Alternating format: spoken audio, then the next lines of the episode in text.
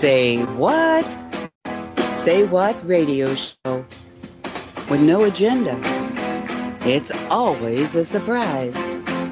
But if we're not having fun, we're doing something wrong.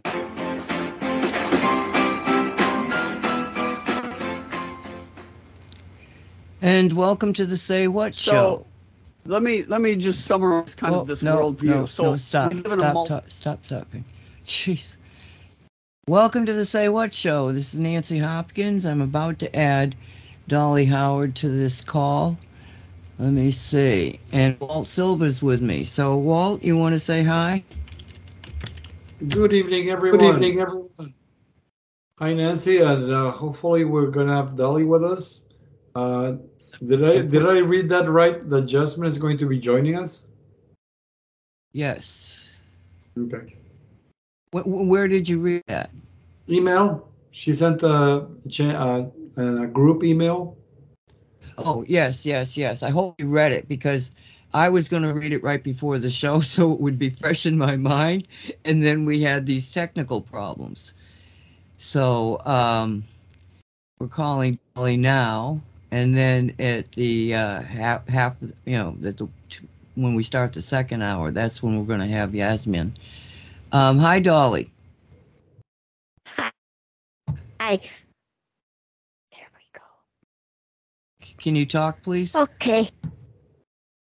Yes, I'm sorry. I had the Jan show was uh I still had the voice on from Jan's show. Oh, I don't know how to explain it. Speaker. I had the speaker on. I'm sorry.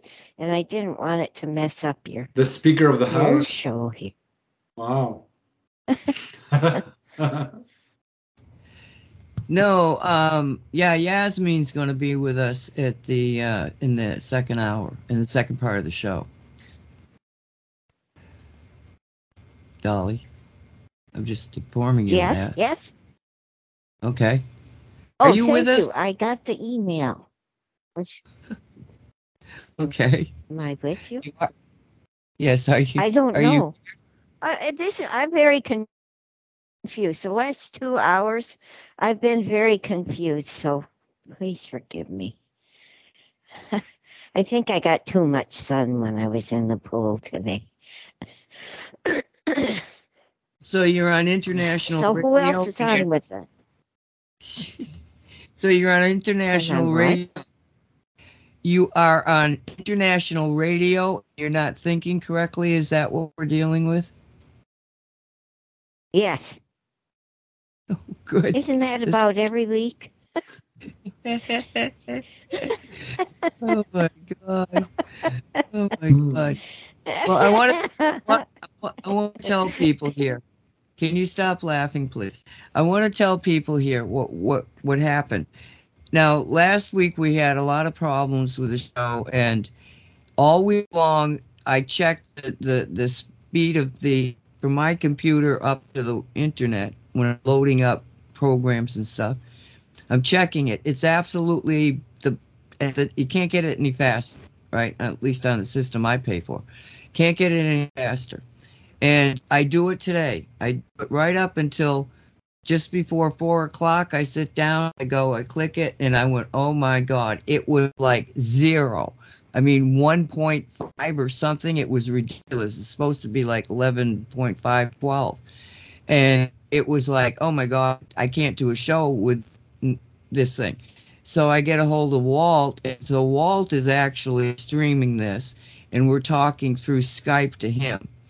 So I'm I know that the Jan show I had to play I I I didn't have enough ability to upload anything that I couldn't even put it on Skype to get it to Walt so that he could have played that. But anyway, so we're good, at least as best as I know. So I hope one of you two is looking at the uh, at the uh, chat to see that it's coming through. Actually, I could kind of check it. And in the second hour, Yasmin's going to be talking to us because some interesting things have happened in her neck of the woods. Um, okay, so I'm going to ask uh, Dolly. You were listening to Jan. She's always got these amazing stories that she puts out there. Was there anything you wanted to comment on? Oh, is she still here, Jan? Oh, yes, she is. Oh, Jan.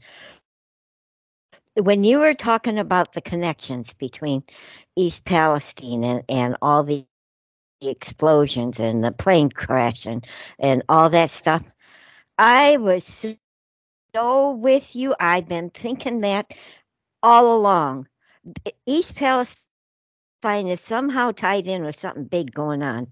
And I believe it all ties in with Palestine in uh, in the uh, Europe, in the mid, Middle West, and or is it East?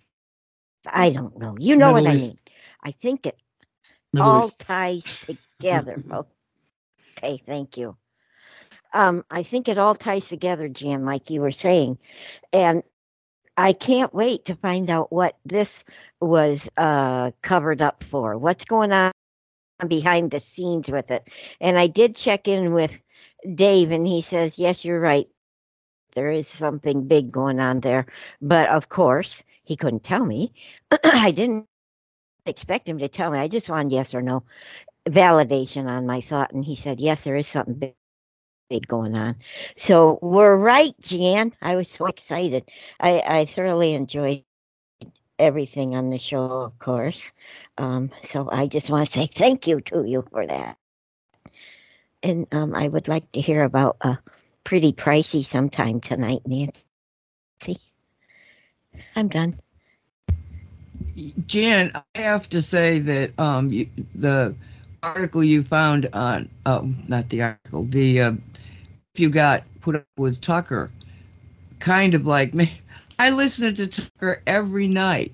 Now, yes, sometimes I don't get there right on time, and sometimes I, a lot of times, if I miss the first part of his show, I'll stay up until one o'clock to listen to it.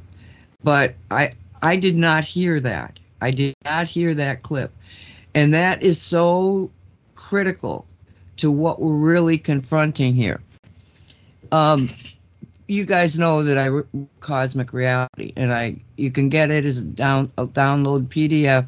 Just go to the cosmicreality.com. Go to the tab that says books and blogs, or yeah, I think it says books and blogs, and just let that drop down and go to the Nancy's books thing and you can find it drop you can you can load it into your computer and read it you know free. You can also get copies of it from amazon or from from derek's shop. And derek puts a stamp of shungite in it which increases the uh, quantum entanglement of everybody that's engaged in the shungite um, but you can get it for free so please do this for yourself that book has not gotten old. The information was old to begin with. It was my life, my autobiographical presentation of how I learned all of the awful things that, you know, you're going to have to learn. Everybody, nor, normies, everybody. And it is, it gives you the perspective of one human being going through a path that was leading to knowledge but it was over, you know, decades. We're asking the people out there to make the same kind of a journey, but, you know, running faster than they've ever run in their life. So we have to we have to kind of look at what's what what's happening out there and get a feeling for the pre prehistory. And the pre prehistory is that this is apparently the fifth time that we have gone around the 26,000 year cycle and so, again and again and again until we figure it out and we get here. So, you know, millions of years, I don't know. A lot of years have gone by. And it's like the the groundhog day thing. Why did the groundhog day movie get into the psyche of people? Just a question. We don't need to delve into it. Because we've been, the groundhog thing is happening to us. And so now we're here, and I'm like talking to myself, and I get some profound information that way. And I'm going, like, good Lord, I can't imagine losing again. Because the farther that we get into this new energy, the clearer I can recall more lifetimes. I, I used to deal with a half a dozen lifetimes all the time. Um, but now it's like you, you give me a, a, a, time and I can go, oh shit, we were doing, oh shit, we were doing that. You know, it's like this is this is a nightmare. We can't seem to wake up from. So we got to wake up. We definitely have to wake up. And we've come so close before and then lost. And right now we're in a situation where Anastasia said uh, from the uh, Ringing Cedars uh, stories, she said, and she also says that this is what's happening, this groundhog thingy. She said, but something happened in 2020 that will allow us to go beyond the nuclear annihilation of the world or whatever got planned. Okay. And I asked Walt at the time, I said, Boy, I wish that she had been asked what was it because we don't know what it was. But we do know that by the time we got, I said 2020, it's probably it was 2000. By the time we got to the 2000 mark, the millennium, there was a really intense change in awareness because we had the internet. Okay, so and and you can track the, the, internet. We've talked about it before. I'm sorry, I'm rambling, but for some reason they want this information out there. Um, we we have the internet, but the internet was designed because of in, of equipment that was back engineered from the Roswell crashes. So we get all this technical, you know, push to go into the to the realm of the technology like we have, and it was done for, mm, let's say, control purposes. Okay, because everything is for control purposes one way or another. And the damn thing blew up in their faces. So I've got this this theory, and this is not recent. This is something that it's like I say, I I remembering farther and farther into the to the past. Let's put it that way. And there was something about the Roswell crash that bothered uh, Philip Caputo. No, it's not. What Corso? Philip Corso, Colonel Corso. There was something that bothered him about uh, the crash because the people that were inside the crash were a, a, a combination of AI, biological life, and this ability it was like the body he put it he said something to the effect of it was like they were created to do long space voyages that that's how different they were. And he was kind of bothered by that like where did they come why is it you know because we know that you can't possibly be doing space travel if you're not jumping timelines or going through wormholes something this concept of getting in and having long long you know it doesn't jive anymore. So I asked the question, and I'm talking about decades ago when I was reading uh, Corso's book. I said, What is this coming from? And I got this image of these craft that ended up crashing in Roswell. That they were put together in order to go back into time not back into time like time traveling, but back into time.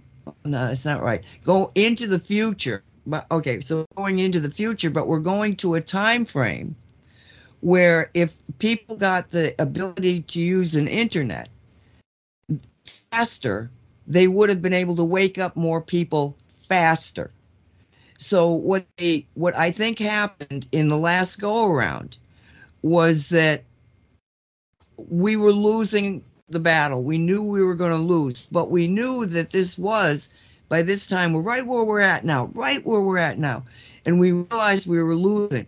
And so we decided to create a vehicle that would take biologically manipulated human sort of human beings we were slightly uh, ahead of the game in the genetics things and the you know making bodies and robots and stuff but so it's a little bit in the future from where we what we know right now a little in the future and because was it's already known. It's just that we haven't been made aware of it. Okay, so it's already there, but so it's a little in the future.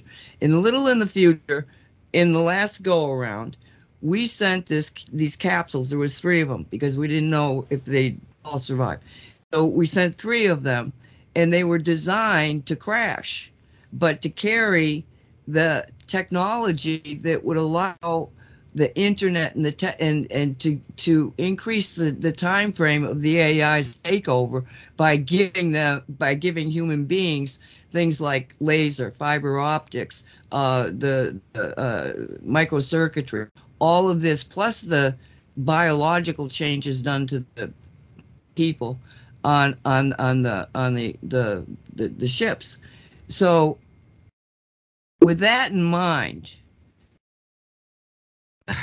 I can't tell you how good it feels to to know that what we did the last go around is at least making a difference in this go around. Now we've got a chance a chance to wake these people up faster than the last time and the time before that and the time before that. Because one of the things that made me think that this was probably a, a true scenario was that after I got this information, which, I, you know, it's like telling yourself stories. I've done it all my life. Tell, tell yourself a story. So it's a story. But then the universe kind of morphs itself and it presents you with um, something that will make you believe that it's real. Okay, here's the facts. Look at, look, look, look at this type of thing. And I got into a study about Aborigine peoples all over the world. And inevitably, most of them, if not all, because you don't know the full depth of their, their knowledge, you're getting bits and pieces, but there was very often a mention of the concept that reality is revolving around a black sun. And they kept, it was always a reference in, in these stories about the black sun.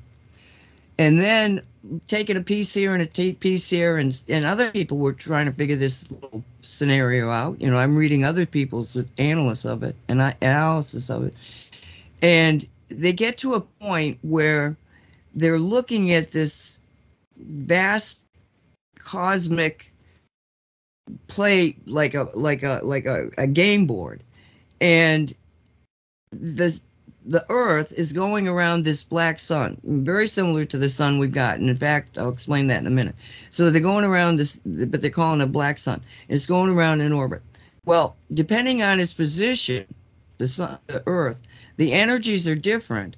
And so because of the energies being different you begin to reconnect in a open communication with your higher selves, depending on where you are in regards to this go around.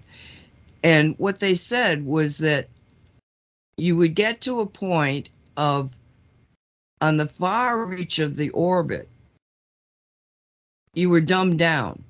You, you, you just were dumbed down. And then as you got closer and closer, because it's not circular is more of an elliptic uh, orbit and as you got closer and closer to the black sun the energies changing made you wake up. But then you'd go around the black sun and you'd be leaving the, the energies of the black sun and you'd start to get stupid again right? And this is how they explained it and i thought well that's just kind of interesting. And then not so long ago they actually found out that in the center of our galaxy is a black hole. You know, a black hole. What's the difference between a black sun and a black hole? You know, is there any really? Are they talking about the black hole? Did they know there was a black hole? You know, I don't know. I don't know. It's like the galaxy's got a black hole in it and then you've got the orbit around the sun and and you know i'm assuming that that's the orbit they were talking about and they're calling it a black a black sun. Maybe it wasn't so much the concept going around in circles around the sun. It was a galactic circle. And in the middle of the galactic circle is that black hole.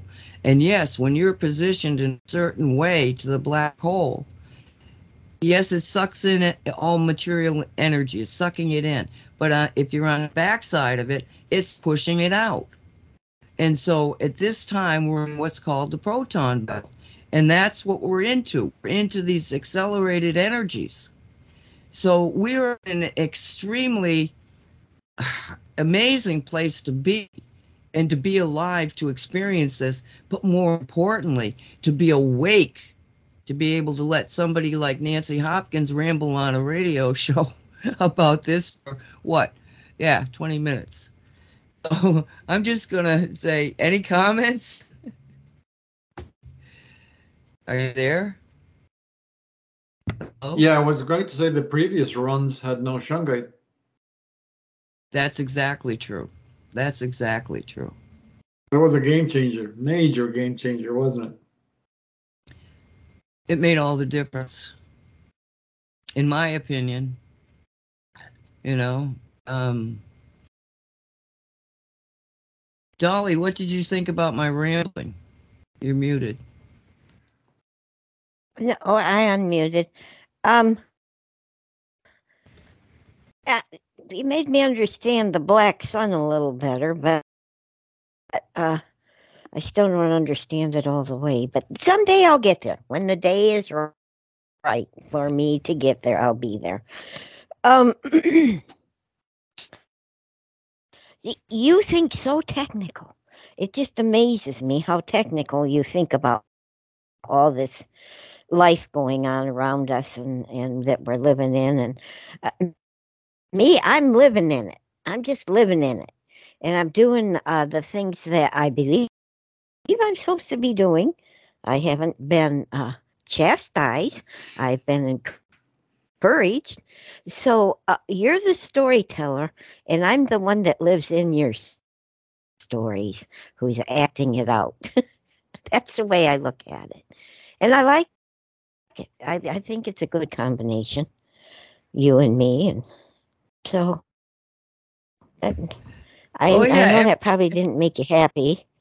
No, no, no, it did because it it, it demonstrates everybody has their own role here, and like my friend Sandy, she won't talk. I mean, she hates Trump, but she doesn't talk about this stuff. She just won't talk about it. If you start up, she'll tell you shut up, and she's kind of rude about it. However, Sandy works for a seniors foundation that helps seniors out.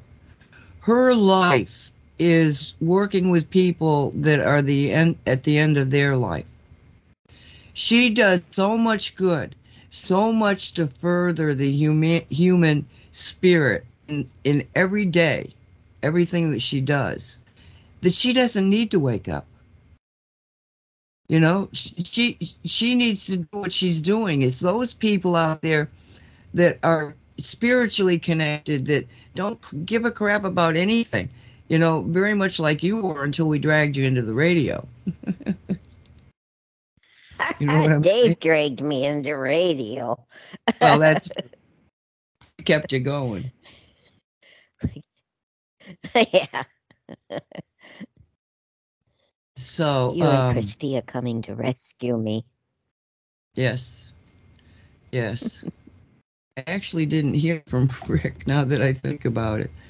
Um, he, he, he was going to be on, but he had some thing with his business where they had told him the wrong date and he had to go to this seminar thing. He was going to try to get back. I told him, I said, don't, don't stress yourself, you know.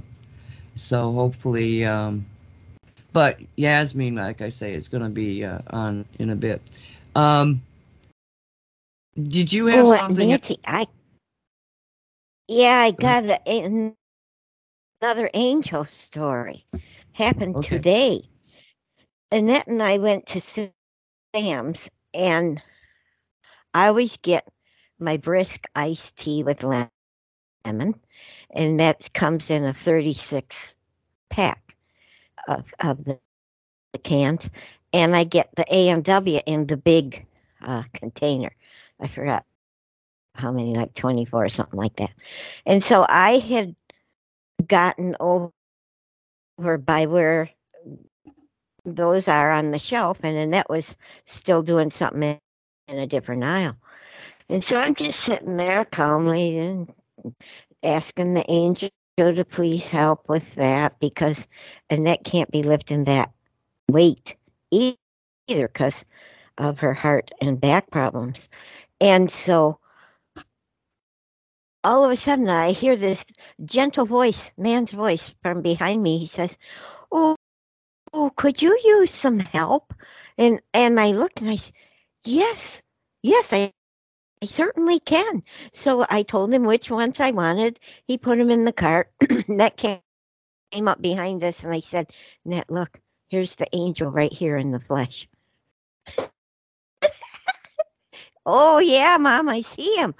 Because I. I want the people to see when I when I'm seeing the angels, and that that angel was in the flesh. And when he turned to walk away, he just kind of did a little, uh, um, uh, like a little elephants do, uh, a little hop. A jig. A jig. yeah, yeah, that's it. Oh my gosh. So of course I thank God for the angel's help.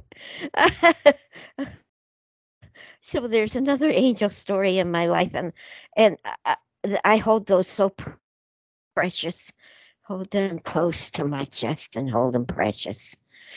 So I just wanted to share that. There are angels, and you never know when you're going to be entertaining an angel. Be aware. That's true. That's true. There's also just very good people that kind of are angelic in their spirits, too. And those are the ones that. But that one was the angel. No, I believe it. I mean, I've met them too. yeah. So, um, Walt, did you have something you wanted to cover? Because we did uh, send me that link to that uh, Jasmine, Yas, Justine, the, and uh, Jean-Claude. Oh, you mean Janine and Jean-Claude? Janine, hey, Janine, yeah. yeah. John Clark. Yeah, I sent you the, so you could get a sense for the uh, the role of this gentleman, what he's doing in, in Australia, that he's moving. He wants to get away from the two party system, so that's why the, the the name of his website is Australia One, because he says it's just it's it's one country, one population. The people shouldn't be divided by that. That's the way the the cabal has been keeping people at, at odds by creating a two-party system. You know, one side fighting against the other side, and you say why? You know, you're all one country. You're all the population of the one country. Why should the people be divided by anything? So, and and I like it that he didn't get a chance to go into it in big, uh, in depth, but toward the end of the of that interview, he was able to speak about the uh, uh, the great inspiration he got from the Megre's book of uh, the Ringing Cedars of Russia, because he he wants to de- deploy that plan and move forward and, and you know get people settled and give people, each one a hectare of land so people can set up their own domain. So he's fully into that. He totally believes in the in that model because you know that oh, that he says that business of of packing up people in cities that's another that was another cabal plan and if you look at the ringing cedars of russia what was the first thing they did against the uh, Vedrus? Get the people out of their domains. That was the first thing they did. Get them out of their land because that, that, that was their life. That was their energy. And you don't want people to have energy. You don't want people to. So that was a, a great way of disempowering everyone, get them away from the land. So that that's why I sent you that link so that you would get a even if you didn't see all of it, you would get a sense of this this man and what he wants to do. I thought Hello. maybe. I was very impressed with him. So um, he he he would like to be a a, a, a possible guest well, I don't see. I, I don't like to bother people who have already put out some really, really good information. Oh. So um, I'm going to play that on uh, Radio 5G. I, I'm not sure if I'm going to play it with Mark, but I think I'm going to play it as another voice because he he he he's, he he actually reminded me myself. You know, where he was a military person, very trained, very patriotic. Um, so mission oriented. So you begin to look at things a little differently, and pretty soon you become kind of like focused on figuring out the puzzle.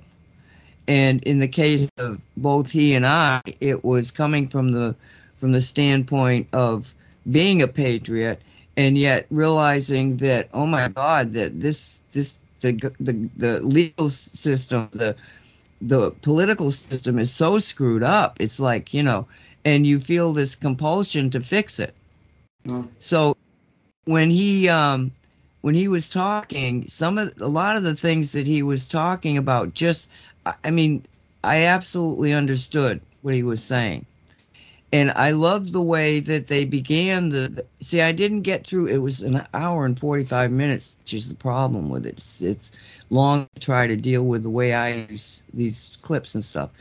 Um, so I didn't hear the end where he did talk about uh, the cedar, but the beginning of it was just so well done uh, that I did take a clip and he actually wasn't in it. It's all Jean Claude. And the reason for it that I took this clip was because it's a complete rundown of what's happened just in the last week. It kind of dovetails what Jan was saying.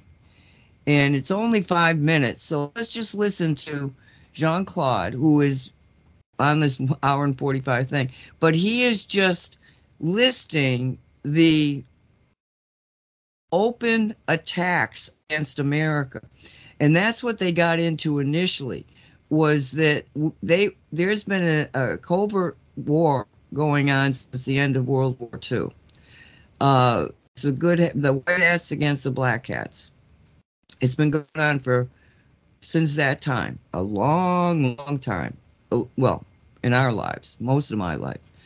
So, but it was always secret. It was always the white hats didn't want you to know they were there, and the black hats didn't want to know they were there. So it was a very secret thing. But now, and they got into the conversation about how overt it's getting. I mean, you're you're gonna have you listen to what's happened in the last week, and you ask yourself, are we under attack or not? So I'm just gonna play this clip.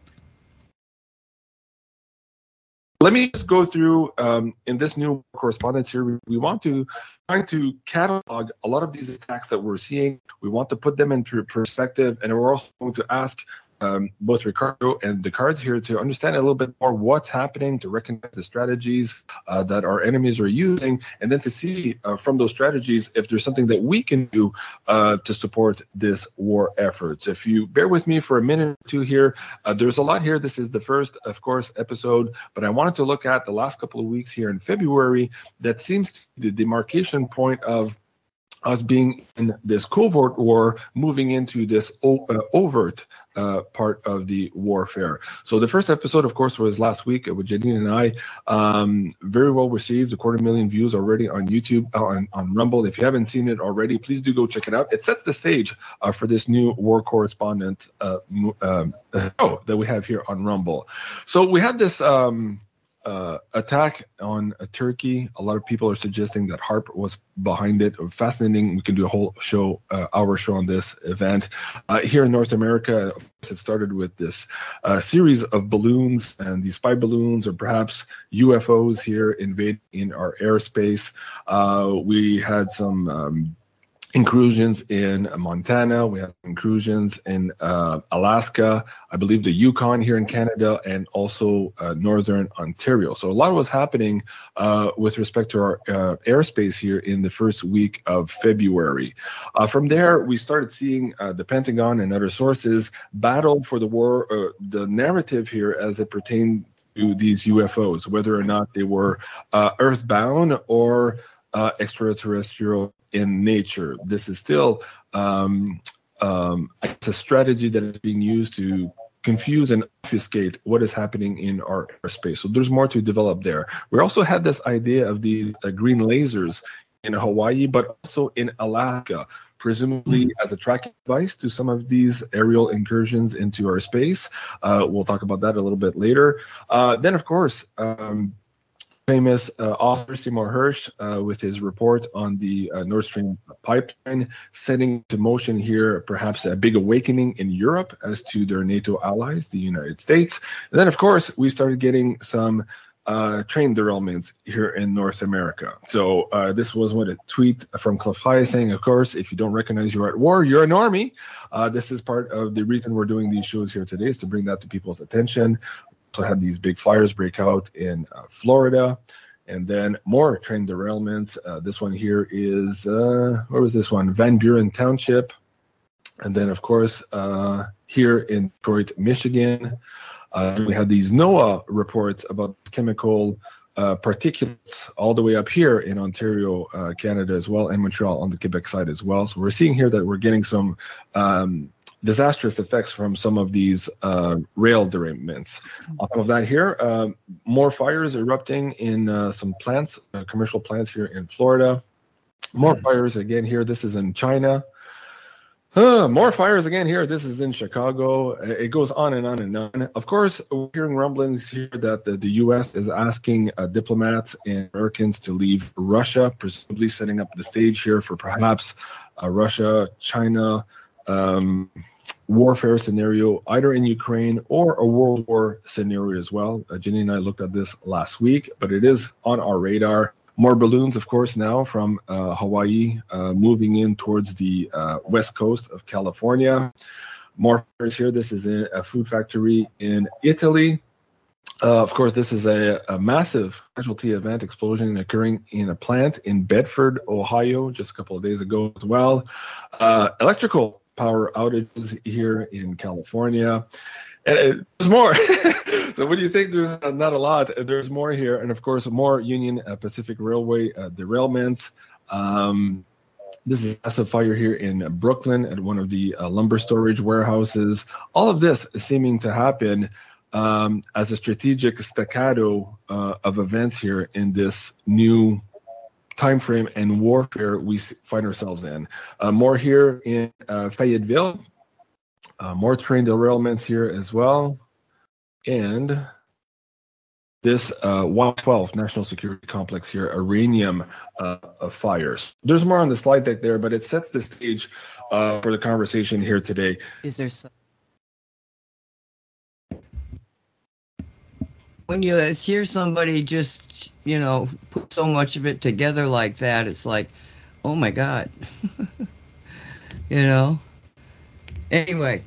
What I also found interesting, interesting uh, when um, uh, Ricardo Bosi talks about the different the generations of warfare first generation second generation third generation warfare and then he ends up talking about sixth generation warfare which is what's happening now and uh, like and he uh, says the, the worst possible enemy you could have is having to deal with the AI. You're having to deal with an an, uh, an AI entity that wants to control living beings, and and you saw you if you saw the entire the entirety of the video, you you heard what he said about the AI, that it's just a, a replicator uh, entity it doesn't have any creativity. It doesn't have any inspiration. It has no spirit. So it has none of the, none of the things that humans have. So no matter how fantastic you think it is, it's it's still just a machine. It, it's incapable of inspiration. It's incapable of creativity. It's incapable of of that connectivity, that connection to the divine that humans have. So I, I thought that was very insightful. Did you were you listening to that part where he yes, yeah, yes, yes, and you know he's very spiritual. I mean, he, because the sixth, uh, well, you've got, you know, the uh, from the, the first one, you know, cl- clubs and, and then weapons come along, and you know, th- now you got this situation where we're fighting this uh, technological kind of thing that's now erupting into conventional warfare. But the sixth, the the the, the battle is the spiritual battle. Yeah, and you notice what everyone everyone's game, because in tra- in tradi- traditional war, the war is between soldiers from different sides, right? Exactly. You have the you have the population, the civilians, and then you have the trained soldiers, and they're out in the front, and they're the ones you know facing the bullets. But in this uh, sixth generation war, everybody's game. Babies, children, it doesn't matter what you are. You you are a game. You are you are a one of the you are a casualty of this war. Remember, he described that commercial, that uh, Kentucky Fried Chicken commercial in Australia, where there's a fat woman, you know, filling her face and saying, "Take my money." he says, "If my daughters were behaving that way, we would have a serious talk." Uh, but you're you're right uh, about like uh, I like the um, that anecdote that he told where he was a, a, a, he was like a hair's breadth away from losing his son when with a divorce. And he actually yelled at the top of his lungs to god that if, it, if there is such a thing as a god you'll do something about this right now and, and, and cursed him up and down. And then some there was some kind of miraculous miraculous event happening. He didn't elaborate and he says, "Oh, okay, I'm sorry I said all those things because he actually witnessed a real life miracle. He's he he got to keep his son. So that was very, you know, it takes a lot of humility to be able to say, yeah, that really happened. Yeah, because somebody would say, oh no, I was just a grand. No, he he challenged the concept of God, and the challenge was taken so he had to he witnessed that event. So that's that's why I thought he would. He sounds like a good candidate for a uh, somebody to uh, to talk on on on the line. He might have some more. Well, at least he has a. One of the things that we discussed on previous shows is okay. We don't want this this reality that we're living in. How do we want reality to be? Well, apparently, this gentleman has some idea what reality and he's he's uh, using a very good model he's using the uh, the model of uh, anastasia of, of siberia as a, as a starting point. Okay this is what we want reality to do. Because okay what what elements do we want in a new reality? Would, would you like to pay for would you like to pay for electricity or not? Would you like electricity to be free you know that that's the one those are we should, should start thinking about okay what do we want our reality to be? Do i want to pay for electricity? No and i shouldn't have to pay for electricity. I shouldn't have to pay for water. You know there's a, there's so much that we pay the things that we pay that we shouldn't be paying at all. Like uh, like alex collier says it, it's incredible that we have to pay to live in the in the planet where we were born so this is a. Well, hold on a second. It's not so much that you don't have to pay for it. It's a matter that each person puts in their what they can to the society, but that the society wants to nourish everybody. It's more of a framework of everybody's in this together, mm-hmm. and we're sharing equally.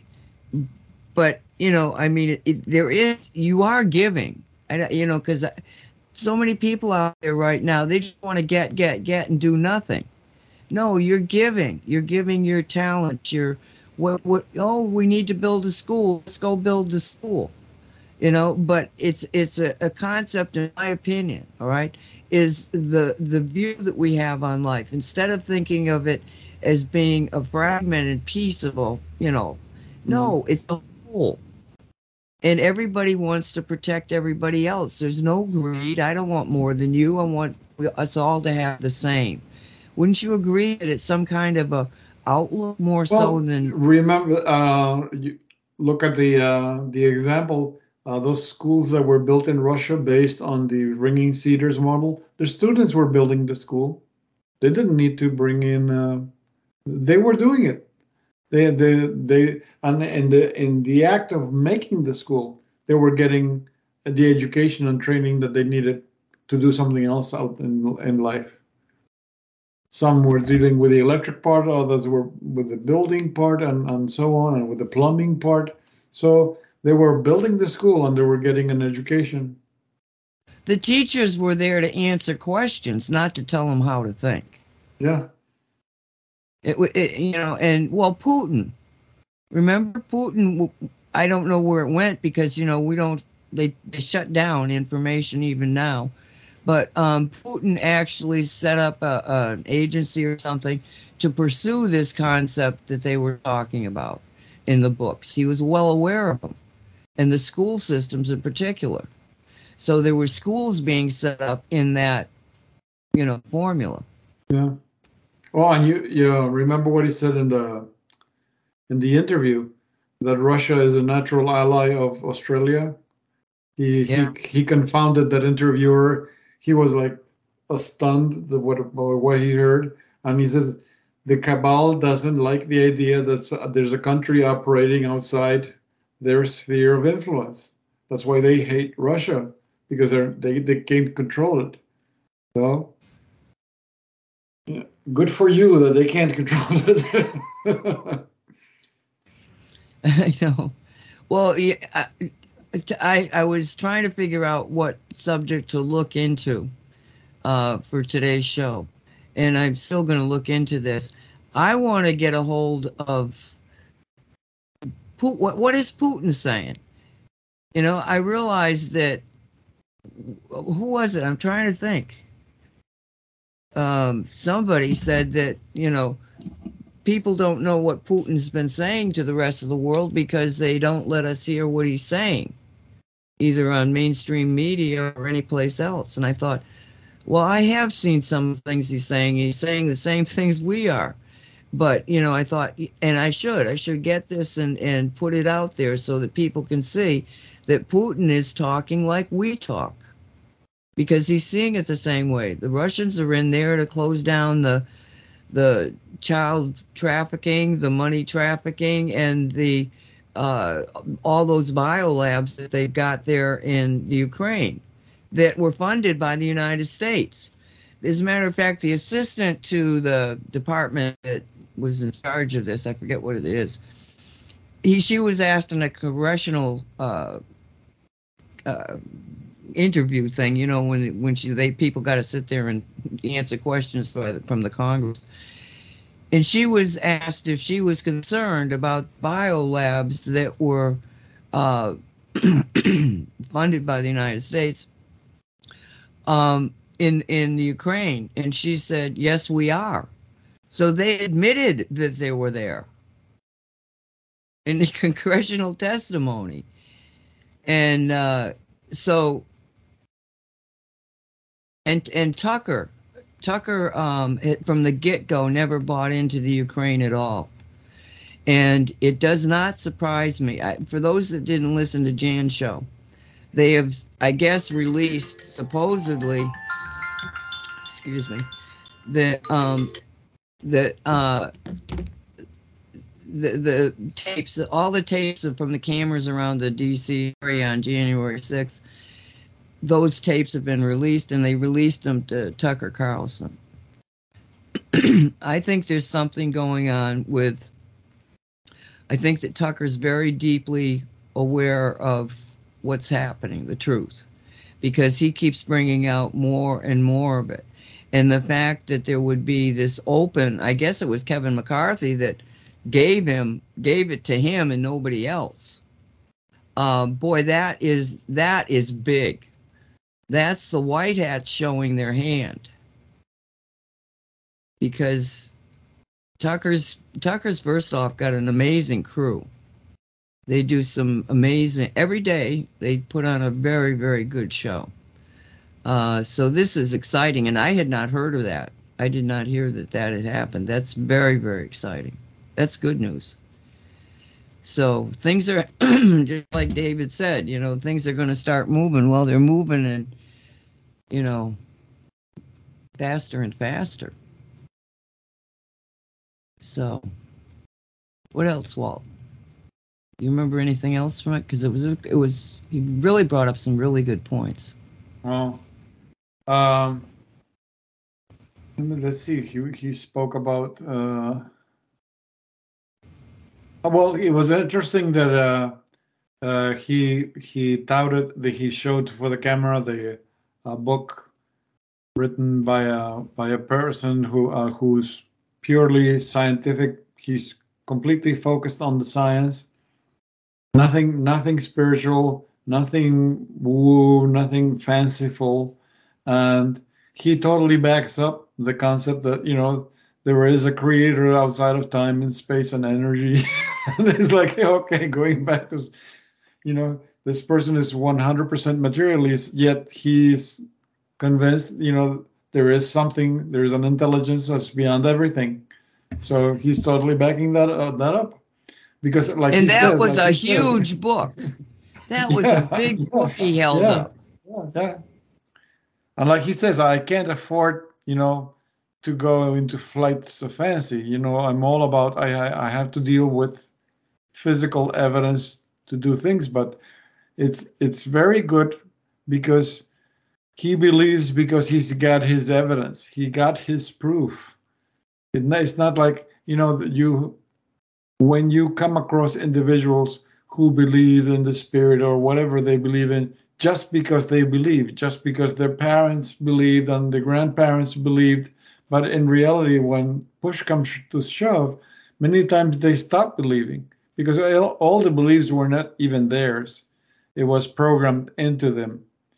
But when you encounter a person who believes because they've had their convincing experience, like case in point, people that have an NDE, you know, they leave and come back. I mean, can you convince these people that death is the end of everything? How? How can you convince them they died and they came back? So there is no end. It's not the end of everything. you know, that's that's it. They had living proof, and that's the, the case with this this gentleman. He he believes because he's had his living proof that it is real. It it does exist. You know, spirit is there. There is something beyond everything. So that's that's that's more. Uh, it's uh, that that kind of person is going to operate from a. That's a, that's a, isn't the. Didn't you get that sense when dealing with him? He's a person of integrity. He's not playing just playing a role or pretending. No, he's he actually uh, he what do you call it? He's putting his money where, like they say, the, put your money where your mouth is. Uh, a person who who walks the the does the talk and walks the walk. He's not just Well, talking what- talking something because it sounds nice. Well, what what it actually was, and when I was listening to it, it sent me off into a, you know, thought. Let's put it that way. Um, concerning the the difference between other people and the people that I have in my life, like you guys, okay, is that we're all authentic people.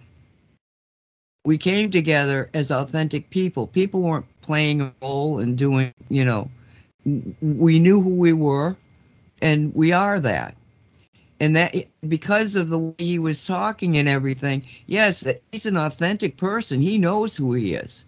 He doesn't have to, you know, he doesn't, he, the, the concept of being better or less than anybody else doesn't even enter the equation. I don't think it does for any of us. We're all here together. And the fact that he has put this concept out of one party is is an enormous, you know, step. Because yes, it should be just every person who's a representative is representing a certain geographic area that has a voice in these they don't what are these parties all about they only they'd only lead to anar- well it's an oligarchy you know harvard university did a study and they determined that the United States was being run by an oligarchy, a group of small people that think that they're more important than anybody else. And um, that's one step away from fascism. You know, you live for the state. That's the only difference. You don't realize that the state is being run by these oligarchies. You know, listen to us. We are the state. We are the government. Listen to us. Okay. And you know, the other thing that he brought out was the layers. He said there's the white hats on one side and the black hats on the other side. And then there's like yeah, yellow hats and red hats, orange hats. You know, and that I, I need to get that that clip out because that clip was just brilliant. You know, and it's he's using the concept of the hats to show us the let's say the demographic thinking patterns of people. He said like the ones that are, you know, I guess it was a was it the orange hats that are no, it was red hats. You got the black hats and then the red hats, and the red hats are the ones that are essentially can be bribed and coerced into doing anything. And they're pretty weak because as soon as the tide turns, they turn on whoever. So then you you know, and I don't remember the definite ones of the middle two. And then you get to the one that is like, oh, one of them was uh, they just don't care kind of things, like the background people. Yeah, you know? it was really. I really but, appreciated that because in a way, it explains so much why is this process is taking so long because it's not so cut and dried. It's not just white and black. There are there's all the other colors in between. So that's why things are taking their time. We would like it to be done on all okay, let's finish this already. Well, it's not that easy. You get all these other colors that have to play a role. so that that was useful to me at least. Yeah, I agree. Mm. It, it, it, it, that's what set me off on the tangent that I started at the beginning of the show because it was like, oh yeah, and I started thinking about you know waking up and you know what does it take and everything, and I thought, yeah, you know, there's all these different versions of ourselves out there, the human race that's there, and some of them really need to be taken to the brink of hell before they're going to wake up. And so it's now I can I sort of feel like you do. Now I'm more okay, this is going to take a little bit because we got all these other little brains that we but he you know and we knew this but his definitions and the way he presented it was really clear. You know, it was uh it's it's worthwhile. I'll get the uh link and put it in the chat room. Um it's kind of interesting. Anyway, we're um, two minutes out from the top of the hour, and Yasmin is going to come on in the second. Well, when we come back. So, shall we just take a break? It's uh, going to be Hunter Hayes Invisible, and it's going to be four minutes. We'll be right back. And welcome back to Say What Show. It's February 25th, 2023. My name is Nancy Hopkins. With me is Dolly Howard, Walt Silva, and Yasmin West. Hi, Yasmin. Are you there? You're muted. Hello there. Hello there. There you are. How are you? Doing good. How are you? Good. How are you? Well, we're we're doing actually excellent. but it's a long story, technical stuff again today. Um, okay, so Dolly, you want to say hi to Yasmin? And Yasmin, first off, you want to say hi to the listeners. Hello, everyone. Good to be here. It's Hope everyone's having a good day. yeah. Well, we're all here, so it's a good day. Hi. Yeah. Hi, Yasmin. Been a while. Yeah. Hi, Dolly. I'm anxious to hear your show. Excited to hear your show. Yeah, Let me try to word to this right. Yeah, I'm I'm excited to hear what you have to share. That's what I was trying to say. Thank you. Walt. Yes. Do you want to say hello to Yasmin? Hi, Jasmine. I was I, I was I was saying hello through the chat. Oh. oh, okay. Hi, Walt. it's good to have you back. Are we gonna have you back for good, or is this just temporary?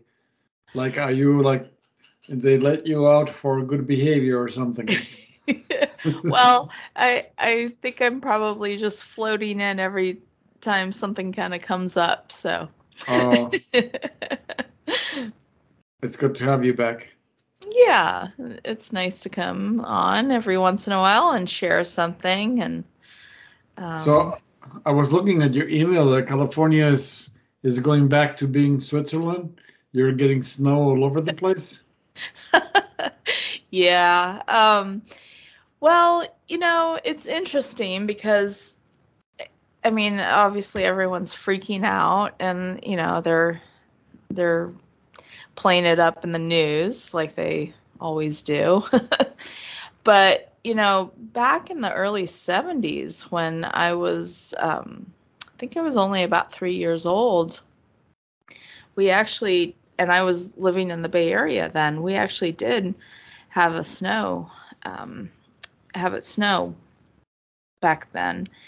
And, um, you know, up in the Santa Cruz Mountains and um, the mountain ranges up in Southern California, it we always used to get see snow there.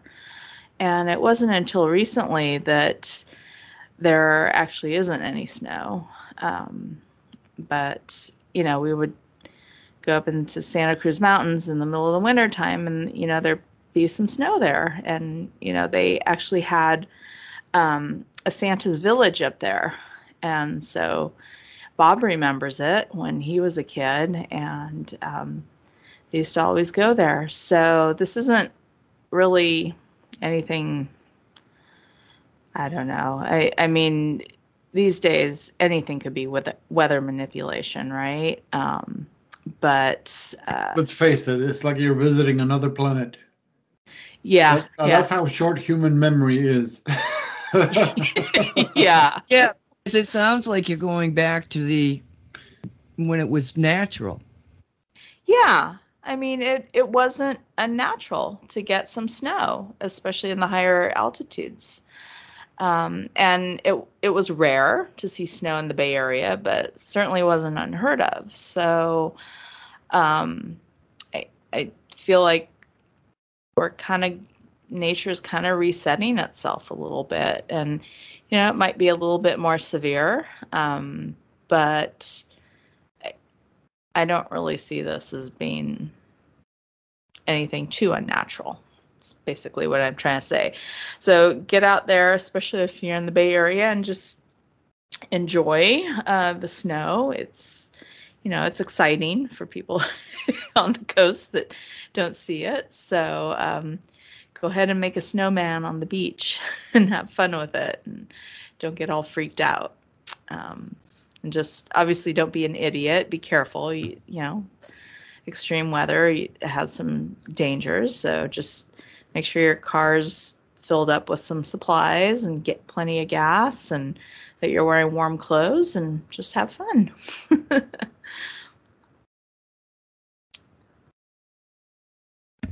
Good advice. Yeah.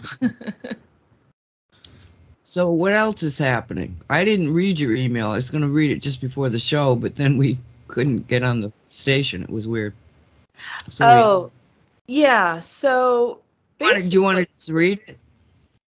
Is um, it easier? Just- yeah. So I'll just kind of read um, read what I wrote you in that second point there, and um, then we can talk about it. And i can kind of i i did read the articles um, that were attached. So um, i'll just do that and then we can kind of chat about it and get some ideas. Um, so i wrote i've been switching off the, a lot of the news lately and social media and opting to nourish myself with deeper spiritual teachings of Ra and the Law of One materials. So I haven't exactly put my head in the sand but I'm only making myself available to things the universe directly presents to me as needing my attention. And that's kind of in line with um, my human design reading as well. Um, so the universe has literally presented me with the following with the following contamination issue in my own backyard. And um, I reference the email I sent below of uh, something we got from our homeowners association about an old relic from the Cold War, Cold War, um, a missile silo it had three missiles in it, and apparently there's um, I'm not sure quite how to pronounce it, but it's uh, TCE they call it. It's a degreasing agent agent, and it's seeping into the groundwater and um, causing a, a vapor, a soil vapor. And I'm not too familiar with uh, contamination uh, terminology. But so, anyway, that is actually happening kind of down the hill from our house. And it's not of immediate concern to where we live, but um, it is approaching in the whole uh, uh, development district of Sun City, Lincoln Hills, which is where we live in.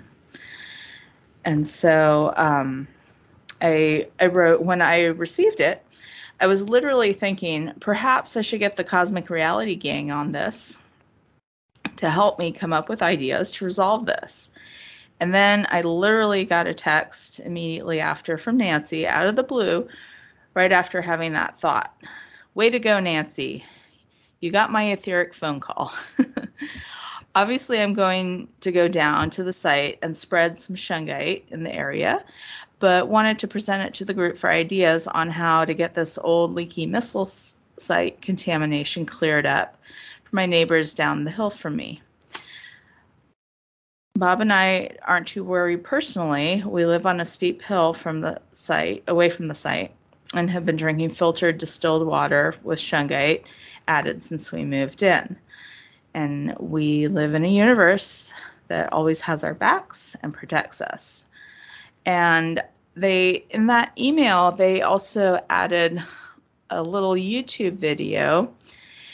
And apparently, um, they had shot a video there.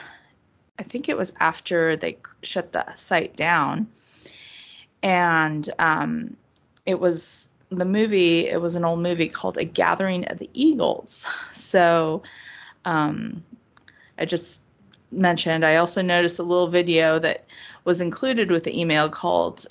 Uh, it was titled "A Gathering of Eagles." So no coincidences, right? Um, I think this might be a project for the Eagle Network. And you know, what do you think? So. Um, was just thinking we could chat a little bit about that. I mean, obviously, um, you know, we could, I could go down and I don't know if it's accessible to the public right now, but I could certainly get some physical shungite in the area. Um, but, you know, what can we also do etherically? And then I know shungite was used to clear at Fukushima, and I just maybe wanted to get your thoughts on quantity wise. Um, how much did they use when they did that cleanup, if anyone happens to know that? And um, just maybe some out of the box ideas and what we can do etherically. I know they're starting to have some meetings with the mayor about this issue because um, it's holding up a big development project um, so, uh, which honestly, I don't know if I want more homes built around here. It's so pretty as it is. But, um, you know, certainly don't want this toxic stuff to spread. And there seems to be a lot of infighting as to, um, you know, whether or not it's stable, if it's spreading. Some uh, one group says it is, another group says it isn't, and you know, it probably all has to do with money at the end of the day. But, um, you know, we want to do what's best for Gaia. And if there's an issue, get it cleaned up. So just uh, turn it. I know, Walt, you had said that you had. Um, yep. You had done something already. Well, so. what I did is I doused us uh, for a tone that would have the same essence energy as the love blanket. And what I once I got that, I I'm feeding that signal into the power wand, and I'm having the power wand projecting over a map of the American continent. So the entire U- U.S. is being blanketed by that energy. I know it's not like like Dolly said, it's not the same energy as when humans send a love blanket. I totally get that because it's the human they're putting their emotional energy behind it, but at least it's having that essence energy, and uh, don't discount the ego.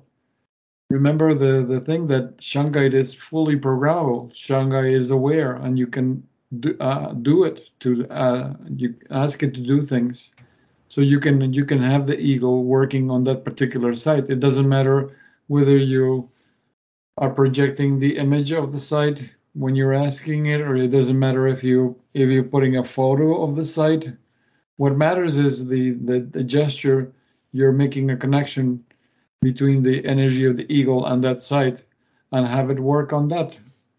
It, because it's all energy. It let's face it it all comes down to that uh, energy.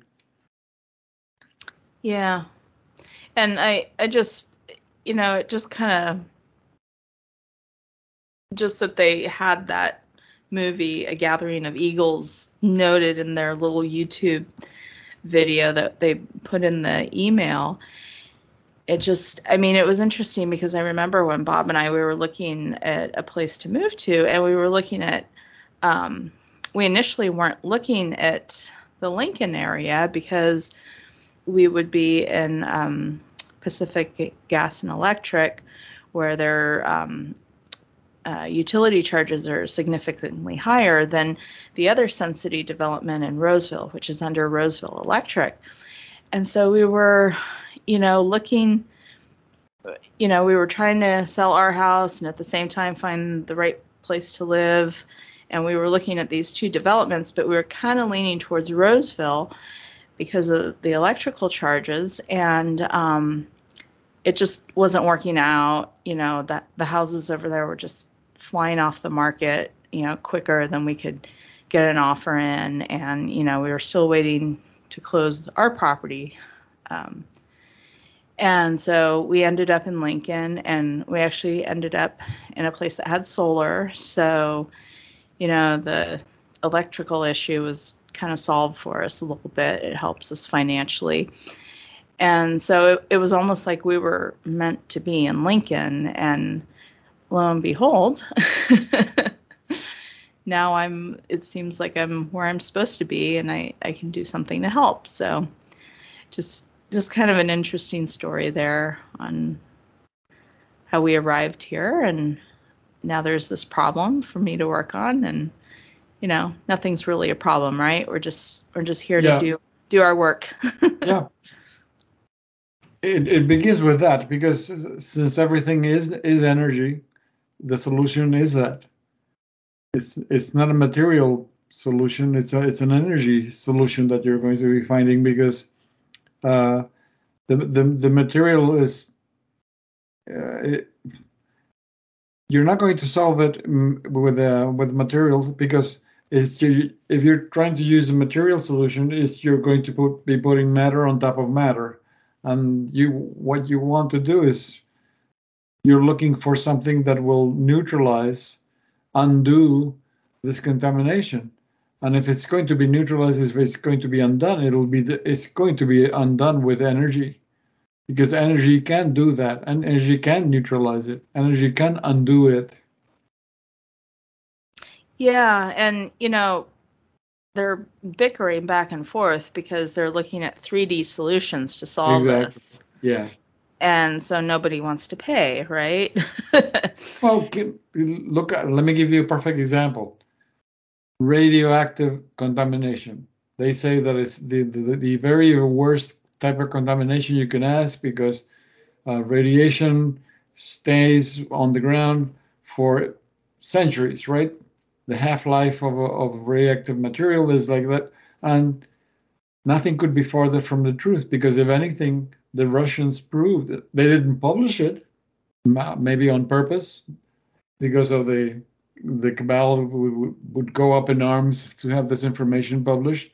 Well, but we, don't know. We don't know that they didn't publish it. We just didn't hear about it. yeah, That's they could have.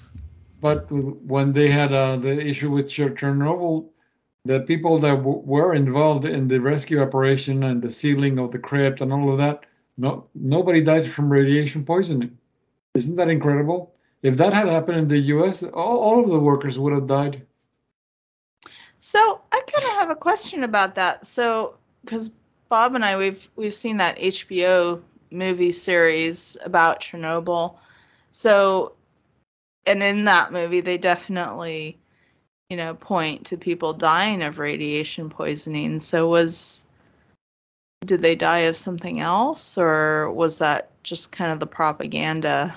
I I suspect propaganda because I saw the a documentary uh, translated, obviously because it was uh, everything was Russian. Uh, but in the documentary, they interviewed the foreman. He was the head of the uh, of the. He was in charge of the team working to seal the crypt. So he was exposed to, to three times the level of radiation that the, the the other workers were exposed to. And yet the man he's alive and talking and he's talking bef- before the cameras. But you know they're not saying okay what did they do? Why is this person walking? He should be dead. Having Right. ex- been exposed to that um, it's like he he was it was almost like he was uh, put in a giant x-ray machine and left there to baste for a few hours. And no he's walking around and he's alive and well. So you can see then that the the story that radiation oh it's a it's an unfi- unfixable problem. It's a, it's just a, it's just a line. It's not true. Because it is all energy and the, the solution will be in energy. You just have to know how to use it that's I, why I have, I have to question you on this because I don't think that it was PR during Hiroshima, and there was a tremendous number of people who died from what was called radiation poisoning. did they have sh- shungite in hiroshima I doubt it. well, That's that what you're- No, because you you never mentioned the fact that they may have gone in with Shungite. We know Oh, I that thought, they I thought that was a given. Yeah, the Russians used Shungite. oh. Yeah. There- okay, Walt Walt said uh, early that uh, they must have had shungite in the protection stuff that they had on in the Chernobyl thing.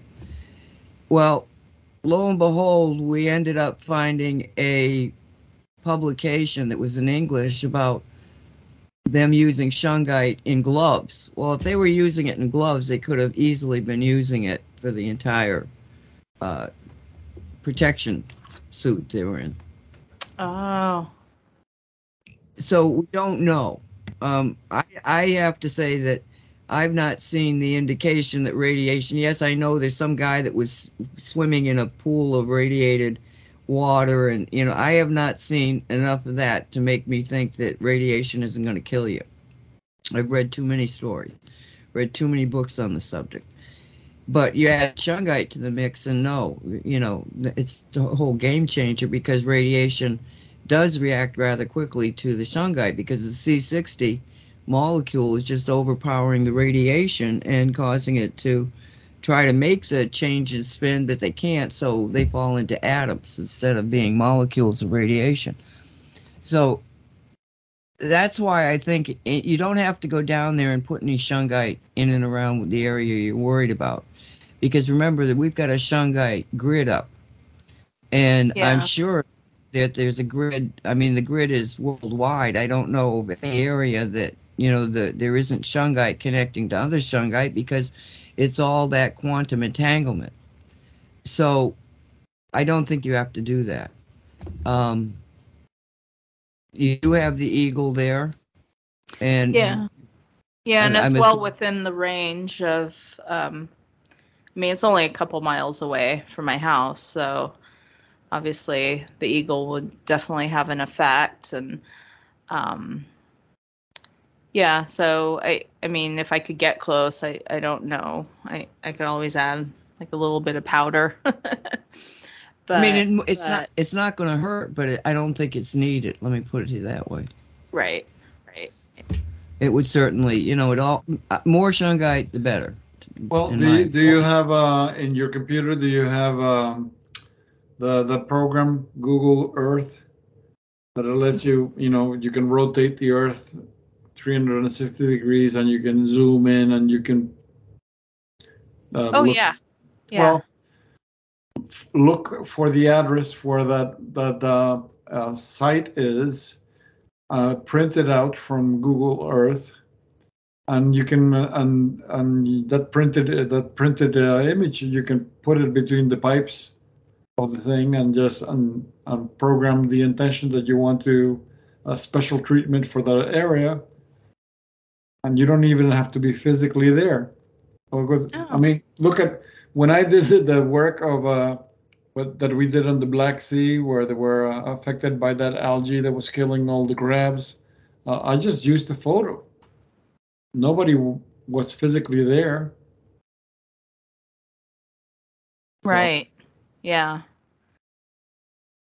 Yeah, and I also have the scalar unit, so you know I could add that a picture between the scalar unit with some shungite, or or even the Hoponopono resonator.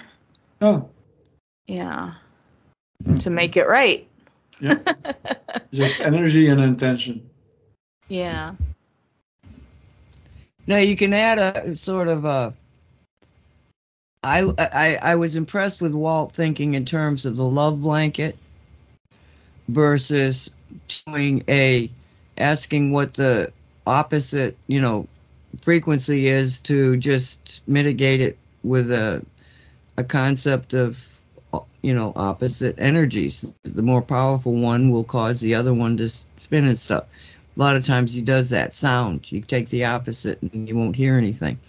So, but he went with the love blankets, and I questioned that in my head. I went, why, why, why? And it was like, well, because this information has got to get out. Because if it's if you've got this problem, you're in California, correct? Did it surprise you you had nuclear missiles in California? You know, Bob had found out about when we first moved there, and you know, he's a big military history buff, so he was just like, "Yeah, I want to go down there and check it out." And they had actually even written in one of the articles um, that they were planning on part of the development. They wanted to turn it into like a park that people could kind of go check it out.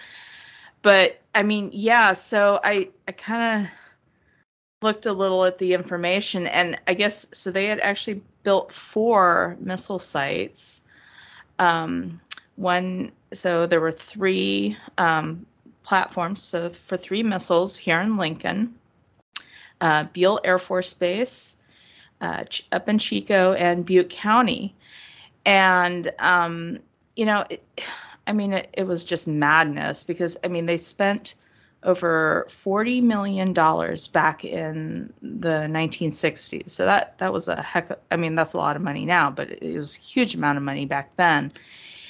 And you know these these things were so. Um, I mean, they weren't very useful in my opinion because they actually had to remove them from the the silo before they can launch them. So they couldn't launch straight out of the missile silo. And, you know, that took half an hour to just get them out and get them lit to send off.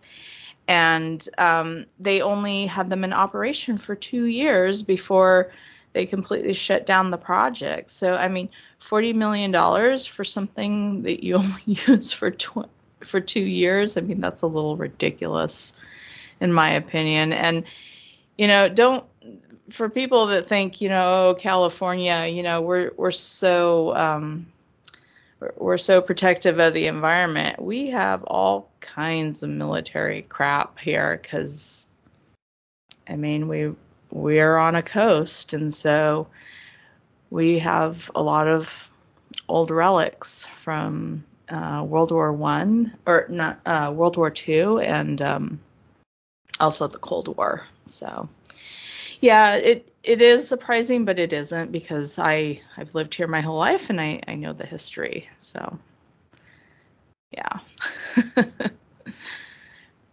Because I if have a it, thought about that. okay, Um, I I'm not real up on all this technical stuff, but my thought is, is there some way we could energetically, thought wise, cover that area with an anti toxin thing that will clean up the area? I don't know if you think like a powder or just a, like a blanket or because I'm thinking it needs to breathe. I'm thinking of powder. Is, is there some way we could do something like that? Well, yeah, it's interesting. You should bring that up, Dolly, because I, as I was reading the article, and I'm not too familiar with this. Um, they call it TCE. I'm, I'm not sure quite how to pronounce it. Trichloroethylene, um, and it's a degreasing agent. So this toxin that they're talking about, apparently there's something that can gobble it up, a substance that they can use. Um, but but of course, you know, it requires them to, you know, dig and uncover it and insert whatever they're needing to put in there to gobble it up. So, um, yeah, that's that's definitely a possibility too, and I think we could probably do that etherically as well. Um, We wouldn't need to be digging anything right, up. right. Our our methods are much cheaper. Much easier.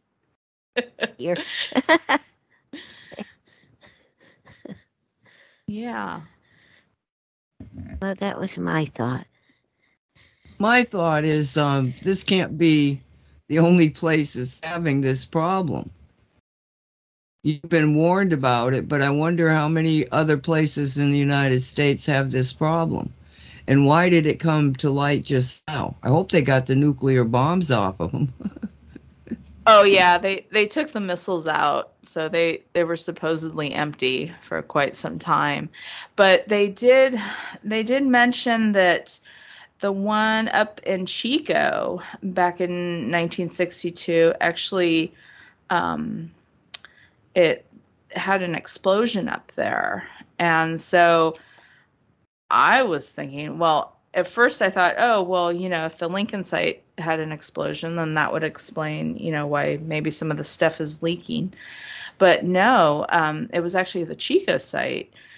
So, I mean, I'm I'm kind of wondering now, you know, if there was damage to the structure up in Chico, um, what the heck is, you know, seeping into the soil up there? You know, that could be a potential issue as well that we just don't know about yet. Didn't that? and Didn't, there's, oh, there's, pro- there's probably a huge number of throughout the United States of the same thing. Or at least, you know, someplace. I bet there's more of this. I- I- Yeah. I mean, But and, and you know, hmm. go ahead. no, no. I was wondering. Did, didn't at one time the government was selling these de- decommissioned silos? Like I think I remember seeing a documentary where somebody had made a house in one of these silos because they bought it from the government. Yeah. Yeah, that was and it wasn't in California. It was um I want to say it was somewhere in the Midwest someplace. Wasn't it in Montana? It may have been. Yeah, some some um eccentric guy kind of bought one and made it his little uh end of the world getaway home. and you know, it's all underground and you know, he he it's huge. And so he has like he had he had like a little meditation center there and you know you i mean they they have networks of tunnels and stuff. So they're they're huge and um yeah i bet there's and you know whatever practices were done back in the 60s um for whatever happened here in lincoln i'm sure you know, it wasn't an isolated incident. There's anywhere where there's another missile silo, they probably use the same um, degreasing agents and stuff that could potentially have problems. So, um, yeah, I'm sure they're all Well- over the country.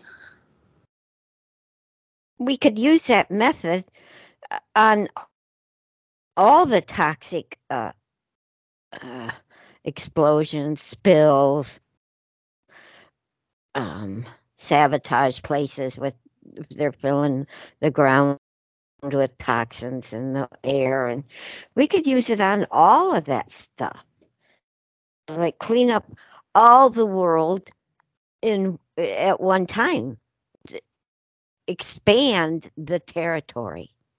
Like say, wherever this is needed, please send it. Yeah, definitely. And that's all part of run, helping Gaia. well, that runs into the to the problem of um, essentially free will in your domain. Now you Oh, you live yeah. you live there. You have asked for help. It's your domain. You're responsible for it. Walt found Right. this out when he sent a, a an energy device to Italy. No, no, No, no, no. the, thi- the thing. Uh, uh, this lady, this she's a Russian lady, and at, at the time, I don't know if she's still there. She was living in a in a part of California called Costa Mesa. I, I don't know if it's near you or r- away from you. It's Um, down in Southern California, um, kind of, kind of between Los Angeles and San Diego. Oh, okay. So she was concerned. She bought uh, uh, one of my devices, but it was not an environmental device. It was a a, a different device, um, and she was concerned about all the chemtrails. I I don't remember what year this was, so I told her, well, just focus. I, I sent her a picture of my Cloudbuster, and I said, use the Cloudbuster and project the thought and the re- and the intention to see the sky clear. So she was astounded how it worked. Uh, she started sending me pho- photos. I mean, a chemtrail would appear, and then a few minutes later, it would disappear, uh, or whatever they sprayed. Uh, Ten minutes and it was gone. The sky was clear because she, she got she was so angry because the the sky in the morning starts nice and beautiful and blue and clear and then half an hour later that's it you can't see the sky anymore the rest of the day so i gave her that idea and she used it and she was happy because she was clearing the sky for herself every day and then she wrote me uh, a, a year later she had gone to uh, italy. She visited she was visiting the area of the vatican and she was telling me about the chemtrails. And she uh, and she started doing the same practice you know asking for the sky to be clear and every and no matter what she said it didn't work. And i said oh that makes perfect sense because you don't live there that is not your domain that is not your space that's that's why your request Yeah. didn't work But you know, going back to that whole free will thing, I mean, she certainly could. I think by her vacationing there while she was there, it was temporarily her domain. Maybe. it, i don't know but whatever she tried to do it didn't work. probably not because it didn't work. Good point. That's why they now it also gives you some insight why the Cabal in ancient times they fought so hard to peop, to get people thrown out of their land because when in your land you're incredibly powerful. So that's that's why they they threw people on cities and where instead of owning your place you have to pay rent. As long as you're disconnected from the land, you're you're disempowered, tremendously disempowered. Yeah. So that gives you an idea why they did what they did.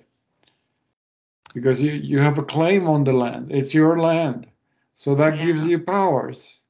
And uh, let's face it, do they want anybody to have power? No. No. So- whole, and and now they're trying to stop us you know, they're even trying to stop our thoughts. You know, Oh, yeah. they know they know we're we're waking up to our power. So, Yeah. but That's- going back to what Nancy said about other sites, I I just suddenly had a thought. I mean, the the house I grew up in in Berkeley, California, um, we actually have one, we had one of those big giant bomb shelters they built during um, you know the whole Soviet scare, and um, I think because Berkeley itself was actually, I mean, it's it's famous for being so liberal, right? But you know, if you go to the UC Berkeley campus, they actually had um, a radioactive lab there um, that was built during the Cold War. Um, and uh, there's there were places in Berkeley that you know we used to go as kids that you could see like the old the old concrete doors going underground, and so you know I, I, if you think you're in a super super liberal area, I mean that's I would think maybe there's more stuff going on there that is a little bit nefarious, at least historically. So um, we never know what's in our own backyard, right? Yeah, the, government loves to tell us our their secrets, right? yeah. yeah. But certainly, I think anywhere where there was a, they could get a strategic advantage, um, you know, if they were to do a hit.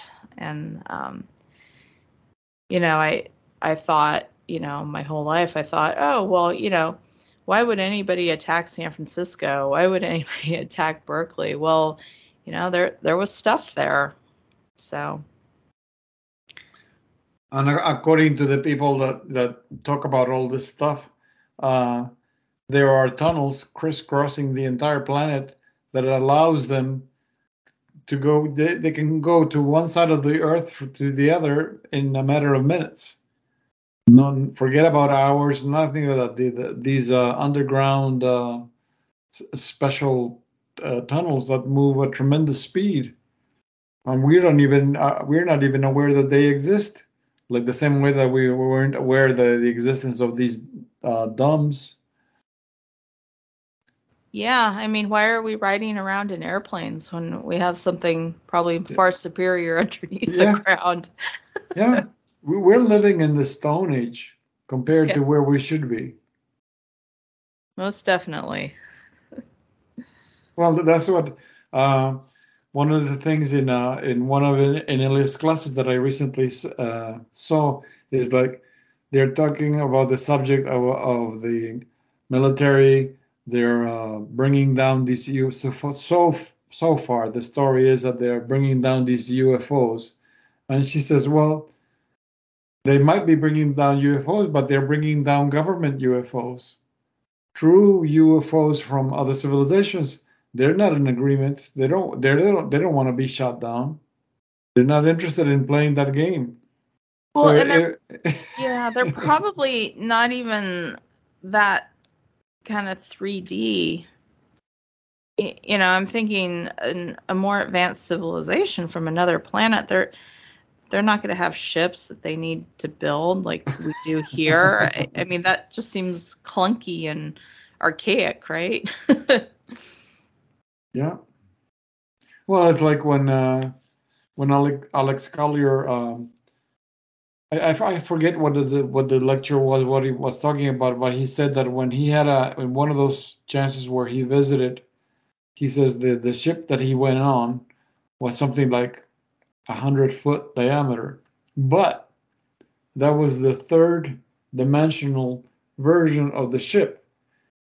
The uh, what he was when he was witnessing that this the ship being that size, a hundred foot in diameter, is just because he was being shown the third dimen- uh, the third dimensional part of the ship, because it was a fifth dimensional ship, and fifth dimensionally the ship was five miles in diameter, but you're only seeing a hundred feet, because you're only seeing the third dimensional part of it.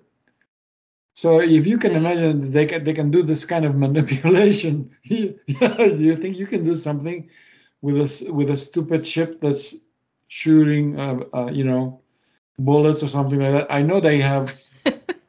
I know they have energy directed energy weapons because they've already demonstrated they did that with the, the twin towers. The twin towers was brought down by directed energy weapons, but compared to what they have, they, we're still talking Stone Age.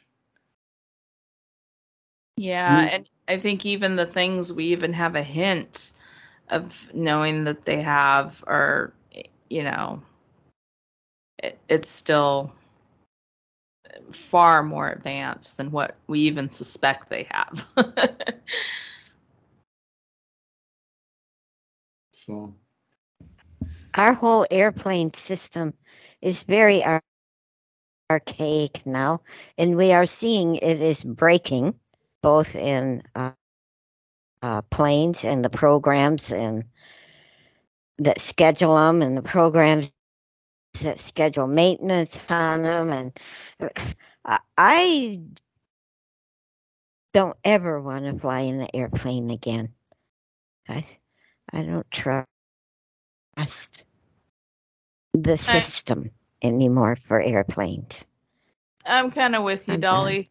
I mean, I'll I'll do it if I have to, but um, you know, there there's plenty of places you can get with a vehicle. yeah, and, and, the thing is that's horrible. Uh, the dehydrate the atmosphere inside the plane, so it, your eye your eyes begin burning. Have you noticed that?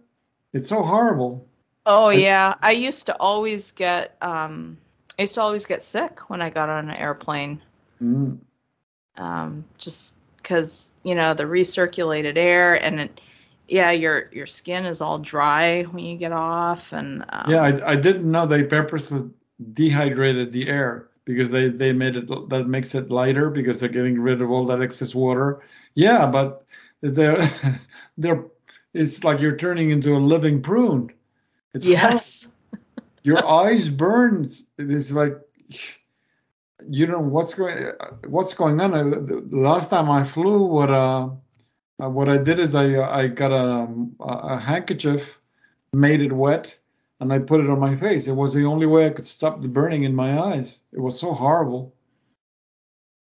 Oh yeah, that's a good idea. I I used to just douse myself in water. But there again, they they don't let you take your own water on the plane. So, you know, I mean, you have to buy it there in the airport, um, or you know, just buy whatever they have, or they give you free water, but they don't give you that much. And so, yeah, flying, flying, especially you, after well, 9/11, is for the birds. you remember when uh, air, uh, planes used to serve real food and they would serve three meals. Like I, when we flew to new york the very first time with my mother which was in 1970 it was incredible. I mean they served so much food. It's like when i when we got to new york i just couldn't eat another bite.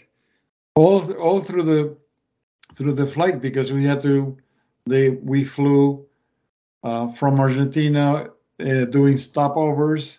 So we like stopped in four other countries. And uh, every time they, they would take off, the first thing they do they serve you food. Uh, and what a difference compared to today! If you if you get a bag of peanuts, that's too much food. oh yeah, and now they don't even want to give you the peanuts. oh God! they just want to fill you up with alcohol. Yeah. Oh yeah, because they make money off of that, and that dehydrates you even more. So I guess it makes the plane lighter. oh god.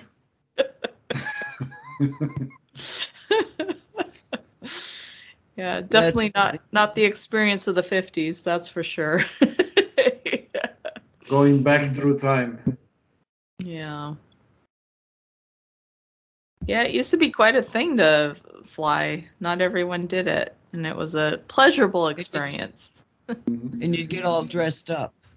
Yeah, yeah. Now people come in their, uh, you know, house slippers. Yeah. yeah. I don't miss the smoking though. It was horrible.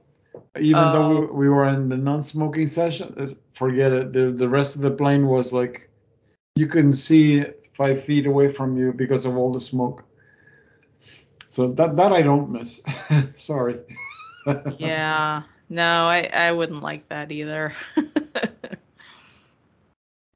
Well, as a smoker, we didn't like it either because you know it was like there was always that no, uh, no. Besides which, smoking is a habit. You know, if if if you really look at it, it's just a habit. It's a weird habit, but it's a habit because when you go to bed, you don't wake up in the middle of the night needing a cigarette. You wake up in the morning and then you do something that this is when I smoke a cigarette. And that's when you get the urge to do it. So Uh, like so it's more thought and uh, habit based. Yeah, yeah, because there's no angst. I mean, it, well, because of the the plane thing. When I would, I would, if I was at home in three hours without a cigarette, I'd be out of my mind. But on a plane, I can't smoke, so okay, I, you know, I'd get the urge, like I'd have some cup of coffee, I'd get the urge, but I couldn't do anything about it, and it would go away. Oh, It's like- interesting. yeah when you can let's say feed that urge okay um and i think it is it, it's sort of a psychological thing you do to yourself because here you are you're feeling like you want to have a cigarette. Well that feeling is dissipated by having the cigarette. So but it's kind of a high. You know there's a nicotine high associated with it. Nicotine can actually working in the brain will allow you to focus better. So there's all these little, and I noticed that, you know, in, I mean, I, I smoke, but I don't smoke any, I mean, like a pack of cigarettes lasts me like six days. You know, it's not because I've understood the habit thing. So when I leave the house, I don't take them with me. And I don't really want them because they're not with me. That's, you know, that's interesting. you, you trick yourself into taking out certain, you know, like, well, I don't smoke when I, I don't ever smoke in the bedroom, you know. So you, you, you, you take things that you're doing in your life and say, I'm not going to smoke just in this situation, like when I leave the house. And you'll be surprised. It, it's, uh, and so you just put more and more, well, I'm not going to do it when I'm doing this. I'm not going to do it. You know, when I have friends over who aren't smokers, I don't smoke and I don't, it's fine. You know You're know, really you're really hurting the tobacco industry. You know that. It's all, it's all I a was a self thing. three pack a day smoker, and it was not just a habit for me. I was freaking addicted. Oh, It- ugh. that's a lot. and Dolly. when I was trying to quit, I tried to quit so many times. Oh my gosh. And uh two weeks before I had the five bypass surgery, I was in so much pain every time I would light up a cigarette and and the pain in my chest. It was like it was burning inside. Well, uh I was able to quit not easily because I would light a cigarette and pass out from the pain, but I couldn't make myself not light that cigarette. Uh, I, the, it, I would inhale and go, but yet the pain was there. It uh, it was awful. I kept telling myself, "You're you're more able to do things to control yourself. Uh, uh, Stop this." I couldn't do it. I I, I So you did- really You didn't give up smoking. Smoking gave up you up. yeah. Smoking about killed me. Wow. The doctors all said, "Well, we're, we're proud that you were finally able to quit," uh, but it was like way too late. It Wow. wasn't a habit with me. It was more than a habit. But Yeah. that's uh, because different people react differently to things. Definitely. Yeah, and you know, there are addictive substances in it by by design, of course. oh yeah, you, you, nobody very few people get to smoke pure tobacco. My my my father's uh, great grandmother, she died when she was 98 or 97, and she smoked all her life. But that she she wound her own own cigarettes. She never she smoked pure tobacco untreated. Mm. yeah. Yeah, I can imagine that would make a difference. Yeah, the Native Americans smoked pure tobacco. Yeah. Well, they they put they put over 200 chemicals in a you know a manufactured cigarette. I mean, for decades I rolled my own, and it then now they've come out with the organic cigarettes, and the difference in in smoking an organic compared to the others is that there's not all those chemicals in it. I mean, they got chemicals you wouldn't even think of putting in your body to make them so that they they don't they burn sort of faster than they need to. That they put more nicotine in it. They put Uh, all sorts of crap. Over 200 chemicals. They the Congress actually wanted to know what was in cigarettes, and they gave them this report and then they immediately made it a secret of the nation. well, one of the substances is formaldehyde, which is what you use to preserve corpses. Yeah. Imagine. I remember. I am not sure. I'm that, not sure. I'm not sure of that. It could be. Could be one of the 200. You know, you're smoking and you're looking good. yeah. Oy, oy, oy. But I got a funny uh, cigarette story for you. okay. So it was years ago. It was before I met Bob. I, I took the uh, the coastal train Amtrak from San Francisco up to Seattle, Oregon, and um, you know I, you know, just you know you wander around the train car and it's kind of a pleasant way to travel. You know, you're not cramped into an airplane but it takes time. And so uh, the smokers on the train, I mean, you weren't allowed to smoke on the train at all. And they would make stops, but they would be quicker stops so that nobody could get off and have a cigarette break.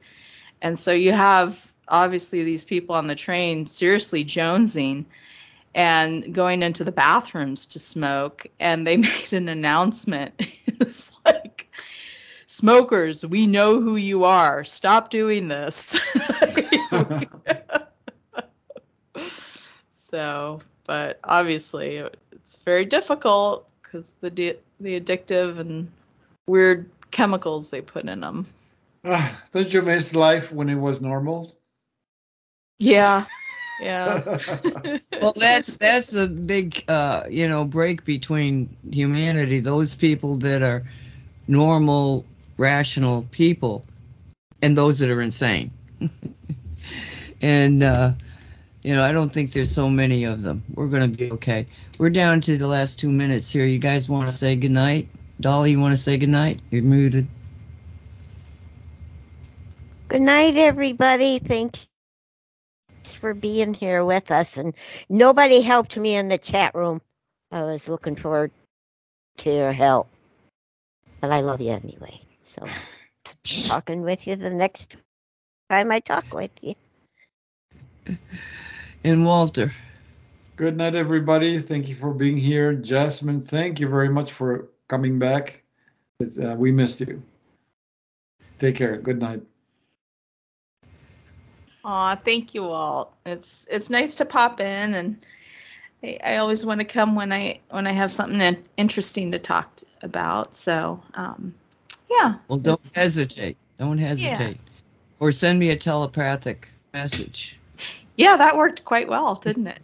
because I, I just said, oh, okay. So um, because Walt has got control over the uh, the uh, thing right now, Walt, um, what you're gonna do is you're just gonna push the disconnect, but uh-huh. I'm gonna play the outro and everything. Okay. So when when the out- outro finishes, just uh, no, yes, when the outro finishes, you just click disconnect. Okay. Thanks, Okay. everybody. Be safe and be blessed.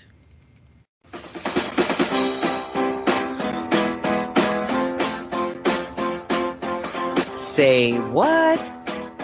Say what radio show with no agenda. It's always a surprise. But if we're not having fun, we're doing something wrong.